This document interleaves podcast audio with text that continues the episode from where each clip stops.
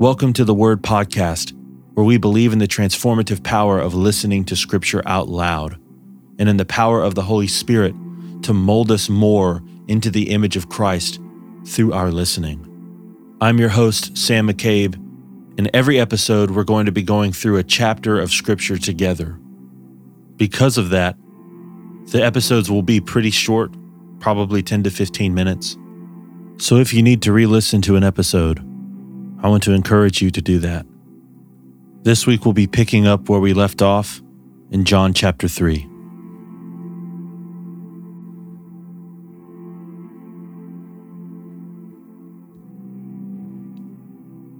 There was a man of the Pharisees named Nicodemus, a ruler of the Jews.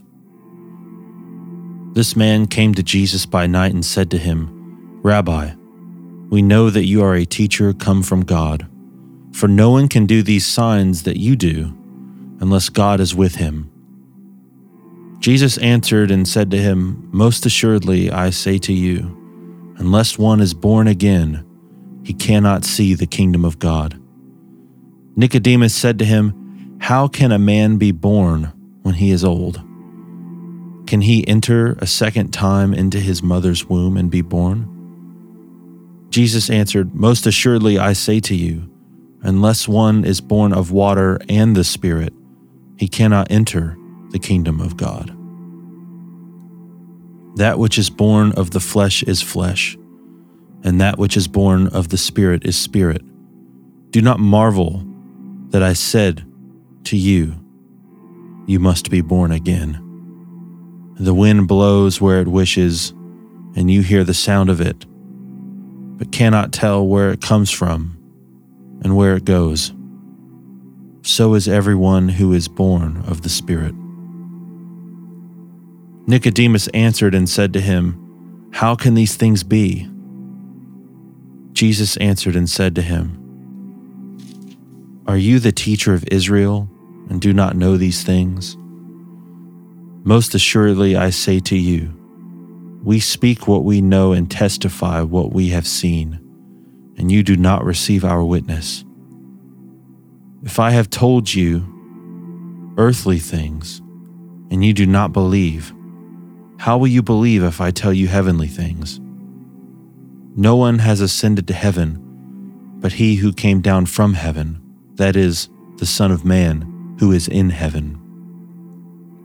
And as Moses lifted up the serpent in the wilderness, even so must the Son of Man be lifted up that whoever believes in him should not perish, but have eternal life. For God so loved the world that he gave his only begotten Son, that whosoever believes in him should not perish, but have everlasting life. For God did not send his Son into the world to condemn the world but that the world through him might be saved. He who believes in him is not condemned, but he who does not believe is condemned already, because he has not believed in the name of the only begotten Son of God. And this is the condemnation that the light has come into the world, and men loved darkness rather than light, because their deeds were evil. For everyone practicing evil hates the light and does not come to the light, lest his deeds should be exposed. But he who does the truth comes to the light, that his deeds may be clearly seen, that they have been done in God.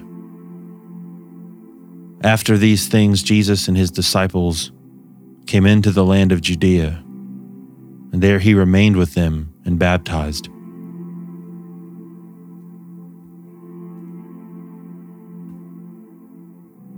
Now John was also baptizing in Aenon, near Salem, because there was much water there. And they came and were baptized, for John had not yet been thrown into prison. Then there arose a dispute between some of John's disciples and the Jews about purification. And they came to John and said to him, Rabbi, He who was with you beyond the Jordan, to whom you have testified, behold, he is baptizing, and all are coming to him.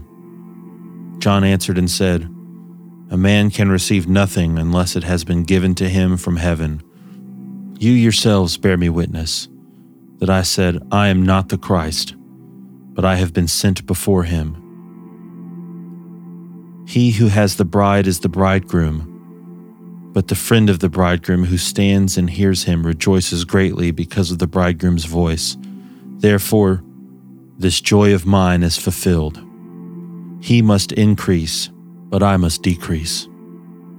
He who comes from above is above all. He who is of the earth is earthly and speaks of the earth. He who comes from heaven is above all. In what he has seen and heard, that he testifies, and no one receives his testimony. He who has received his testimony has certified that God is true. For he whom God has sent speaks the words of God, for God does not give the Spirit by measure. The Father loves the Son and has given all things into his hand. He who believes in the Son has everlasting life, and he who does not believe the Son shall not see life, but the wrath of God abides on him.